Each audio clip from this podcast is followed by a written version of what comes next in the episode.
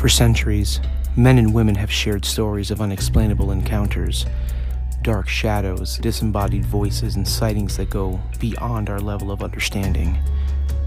For over 10 years, I have been one of the few unwilling to accept these stories as myths. The world that you know is incomplete and full of things most would dismiss as nonsense and folklore. What you're about to hear might sound a little strange. You have been warned. My name is Nico Fontaine. Welcome to the world of the paranormal. Welcome to Ghosts Etc.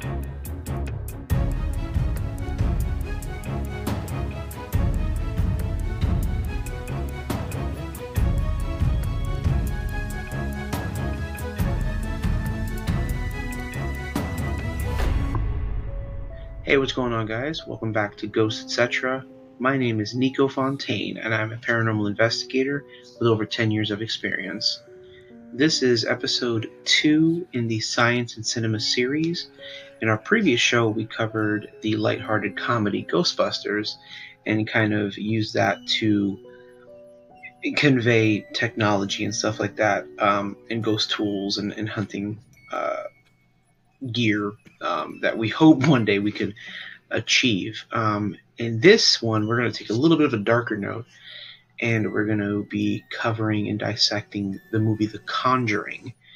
Um, now, before I go any further, of course, um, there probably will be some spoilers. The movie did come out in 2013, so five years ago. Uh, you haven't seen it yet, check it out. It's actually a pretty good movie. Um, it's got a lot of jump scares and stuff like that in there. It's it's pretty awesome. Um, but this particular film is going to be dealing with a a lot of uh, higher ghost classifications. Um, that being like demonics. Uh, we're going to be dealing with exorcisms and possible witchcraft and curses, uh, possessions, of course. Um, so before we get any further, I'll give you kind of a brief synopsis of the film. So the film takes place in 1971. Uh, it follows the characters of Roger and Carolyn Perron, who they who move into a pretty rundown farmhouse um, in Harrisville, Rhode Island. Um, they move there with their five daughters um, Andrea, Nancy, Christine, Cindy, and April, and their dog Sadie. Um, first red flag in the entire film is the dog, Sadie, refuses to go inside the house. Um, while they're looking at the outside of the house, uh, one of their daughters, I believe, I, I don't know which child it is particular it was, but anyways, they were playing like a hide and seek type of game. Um, and then they find a boarded up entrance to the cellar. Um, second red flag, a boarded up entrance to something in your home. Um, anyways, so in the first few nights of the movie, um, all the clocks stop exactly at 3:07 a.m. Okay, first major scene, um, and super red flag that this house is probably a horrible place to be in is they find their dog Sadie dead in the backyard. No real reason as to why. Um, then consistently throughout the nights, um, the kids have experiences. Um, with paranormal encounters, malevolent spirits, things trying to harm them. Now, they use the term malevolent spirit, like a spirit's very generic term, but essentially, um, this, in order to interact with us and actually harm us, has to be a demonic. Um, simply because, you know, ghosts have no way of really touching us, they're not on our same plane. Demonics work a little differently. Um, they can attack us, um, you know, and physically harm us. So, one of the big things um, that goes down is after, you know, people are basically getting hurt and, and, and nearing death. Um, Carolyn, uh, the mom, uh, decides to call some demonologists, um, two people by the name of Ed and Lorraine Warren um, come down and agree to take on the case. And they conduct an initial investigation and conclude that the house more than likely is going to require an exorcism. Now, exorcisms are, are kind of a funky thing. So, in the United States, I don't know if this is the same in the world. I assume it is. Um, an exorcism cannot be performed by the Catholic Church without first getting authorization from like the Pope, basically. Um, and in the U.S. and in the world, there's very few people who are certified and allowed to do an exorcism. So, what is an ex exorcism? So, first of all, possessions. When something is possessed, or someone is possessed, um, or something is possessed, um, essentially a evil spirit, or in this case, a demon, uh, takes over um, the the host. So, one common misconception is that a possession can only happen to a person or a living thing, and that's incorrect. Um, things that can be possessed could be, of course, humans. Uh, places can be, be possessed. I have a very uh, interesting, important um, story that happened to me. Um, I've witnessed some stuff. Um, I'll probably touch on a later episode. Um, but places can be possessed, possessions, actual things. So, like a doll, a box, a shoe. I mean, anything can be possessed. Um, now, those type of things are usually due to someone opening up some kind of vortex uh, possibly during like a seance or during a botched game of Ouija. um, a, a, lot of things can go wrong when you mess with the that part of the paranormal world. Um, but anyways, so they they have to contact the Catholic Church, and they have to provide further evidence uh, before they can proceed with that. So Ed and Lorraine, the demonologist, discover that the house once belonged to an accused witch um, who sacrificed her week old child to the devil and then killed herself uh, back in 1863 after cursing all who would take her land. Um, they then find reports of numerous murders and suicides in the house that has since been built on that property. Now, dealing into the witchcraft uh, part of this, before we go crazy on this, um, witchcraft and witches aren't by default evil. There are different types of witchcraft. It's, it's you know Wiccan, pagan. You have religions specifically around this. So I don't want this movie to kind of give you a bad taste for the witches. Um, I have many friends who consider themselves to be witches, um, and they are lovely people, to tell you the truth. Um, now, the way that this takes it is this person was someone who did dark magic or who kind of dabbled in, into the demonics and you know uh, in this particular case is trying to make contact with the devil um, himself. So again messing with shit you probably shouldn't have fucked with. Um, so in order to gather evidence ed and lorraine again the demonologist uh, placed cameras and bells around the house um, you know, to see if if they can capture everything. So obviously, cameras are used in the field. Uh, we prefer to use. I think analog film works best. Obviously, it's harder to come by nowadays, but like mini DV, um, high eight films, those tend to capture the most. Um, and the reason I say that is because even when it comes back to like film cameras, they're less likely to get distorted by EMF interference. So if it's you're running something that requires electricity, um, which obviously the camcorders are going to require regardless, your footage though, if it's saved onto like a memory card, could get compromised in a large enough EMF disturbance.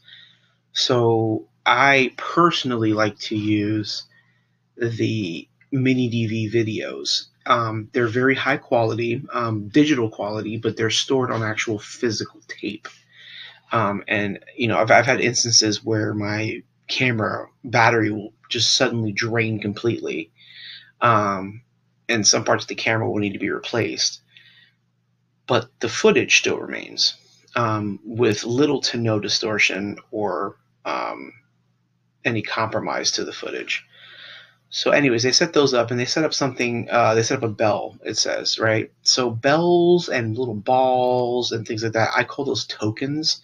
So essentially things that you are allowing the entity to interact with. Um, so normally an investigation, we'll kind of like try to prompt the ghost to do something. It's like, hey, if you're here, you know, move this little marble.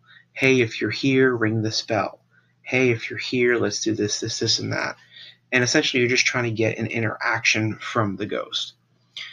Um, anyways, so what they discover with their footage is um, they can see Cindy, um, one of the children, I believe that's one of the children, uh, sleepwalking uh, to her sister's room. And from the EVPs coming from the radio, they can hear a spirit luring Cindy into the wardrobe. So EVPs, um, electronic voice phenomena. That's again the sounds we capture. Um, it's harder these days to come across a analog like voice recorder. Um, it's nearly impossible nowadays. You can probably find them at like thrift shops and stuff like, like that. The last place I knew you can get them was like Radio Shacks, and they're like all shutting down. So um, digital recorders work just fine for that. For some odd reason, I've had I've rarely had any issues where the audio didn't come through. Um, more than likely, I caught audio that I didn't actually hear myself while I was there. Um, the body is a funny thing about you know, choosing what it wants to see and hear. But when you have the electronics there, they capture what's actually there. It's kind of an interesting thing. Um, anyway, so they heard EVPs coming from the radio um, of a voice luring Cindy into the wardrobe. Well, what happens is, is in the wardrobe, there is a secret passage inside. So one of the demonologists, Lorraine, enters that passage and falls through the floorboards into the cellar. Remember that boarded up cellar um, where she sees a spirit of a woman um, that had long ago possessed and used to kill her child. Had long ago been possessed, rather, and was used to kill her child. Um, so the Perron family decides to take refuge at a motel while Ed and Lorraine take their evidence to the church. Um, they have enough evidence now um, to at least petition to get an exorcism done. Um, so the Warren's daughter Judy, so our de- demonologist's daughter Judy, is attacked in their own home by the witch. Um, though Ed arrives in time to save her, Carolyn, who is now possessed by the witch because she fell in the cellar, uh, takes Christine and April back to the house. So this is this is an interesting thing. So uh, essentially, coming in contact with the spirit down there, with with the witch.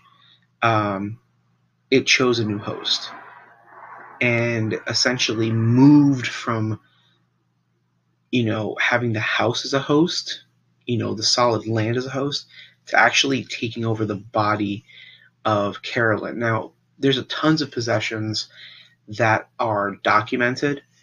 Um, obviously evidence is really hard to come by because when exorcisms are done and things of that nature electronics and things seem to fail um, and that's a very, very, very, very common. Um, but in this particular case, Carolyn has now become the new host. So the demonologist Carolyn is now essentially the witch um, in this movie. So Ed and Lorraine, um, Ed and Lorraine find Carolyn in the cellar trying to stab Christine, trying to stab her daughter um, kind of reliving the same thing as when the witch sacrificed her child. Um, after, you know, where am I here? Let me see. Uh, da, da, da, possessed. So after tying Carolyn to a chair, Ed decides that an exorcism needs to be performed on Carolyn. Um, but then he realizes that there isn't enough time to wait for the priest to arrive. So Ed decides to perform the exorcism himself. So let's let's talk about this. First of all, um, aside from being a ghost hunter, uh, paranormal investigator, I am also an ordained minister, and I, in some way, shape, or form, have the ability to perform an exorcism, but it is something that requires a lot of training. And you have to be, you know, first of all, there's a lot of insurance issues that come with this, so it has to be a sanctioned exorcism, um, so that you know people can die in this. Just the, the the stress levels of this particular action could kill someone. It could kill the possessed. It could kill the priest. It could kill, you know, people in and around the room. It's it's it's it's very sketchy territory. So the fact that Ed um, decided to do this himself um, really screams Hollywood movie, and that's that's probably the bullshit of the story. Um, not gonna lie, this is based on true events, so maybe in the event he actually tried to do this. Was it smart? Hell no. Um, but obviously, during the exorcism, he gets attacked by the ghost or by the uh, demonic spirit. Um, and that doesn't go so well for him. Um, so, though Carolyn escapes and attempts to kill April, uh, Lorraine is able to distract Carolyn from killing her daughter by remaining, or reminding her rather, um, of a special memory that they shared together as a family allowing Ed to complete the exorcism, saving Carolyn and April, and lifting the witch's curse forever. Um, so, returning home, Lorraine lets Ed, uh, tells Ed rather, that they have been left a message saying that they have been granted approval by the Catholic Church to perform the exorcism. Uh, they also have another case to investigate in Long Island before leaving. So Ed adds a music box from the Perron's house to a collection of items he and Lorraine have saved from past cases. It inexplicably opens and plays music until the screen cuts to black. So eh, the the spirit's not gone. In this particular case, now the spirit has possessed an object, um, and they kind of leave it like that as a cliffhanger. Um, so dissecting this film, reality of stuff demonics, possessions, witchcraft, messing around with the other side, you know, sacrifices to the devil and dealing with like seances and things like that. All those things are things I've come across and, and, and have, you know, witnessed in my investigations. Um, where this movie kind of like sways into an unbelievable territory is that the demonologists have the ability to complete an exorcism. Um, obviously, it didn't work because it possessed something else. The spirit just moved out of Carolyn's body into a box. Um, but I strongly urge anyone who wants to attempt an exorcism to really not do it. Um, don't mess with that stuff unless you know exactly what you're doing. Um, it's it's very dangerous territory. So, summing up the film, I would say this movie is a majority again because it's based on true events. It's the majority of the film is pretty accurate. Uh, things that could have happened, how they've went ahead to deal with these situations, utter bullshit, right? Um, again, there's no reason why Ed had to rush this exorcism. He could have waited for the Catholic Church to approve it, send a priest out there, and it could have been done uh, officially and effectively. Um, but anyways, so summing it up, this movie is more science fact than science fiction, in my opinion. Um, it does have its flaws, but definitely a great film to check out. Again, if you haven't seen the movie, um, movie came out in 2013. It's called The Conjuring. It's currently available again on uh, Netflix as of the release of this show, and then you can of course purchase it on Amazon.com. Uh, I'm sure it's like 12 bucks or something like that on DVD. Um, all right, guys, thank you so much. Um, if you like this show and all of our previous episodes, make sure you check out our Patreon page. Uh, link is, of course, in the podcast description. And make sure that you tune in next week. We'll be covering another film in our Science in Cinema series. Thank you so much again for joining me um, on this episode. I hope it was interesting. I hope you kind of learned something, and uh, hope I inspired you guys to perhaps dive into some of these films with me. All right, thank you so much again. My name is Nico Fontaine, and until next time, this has been Ghost Etc.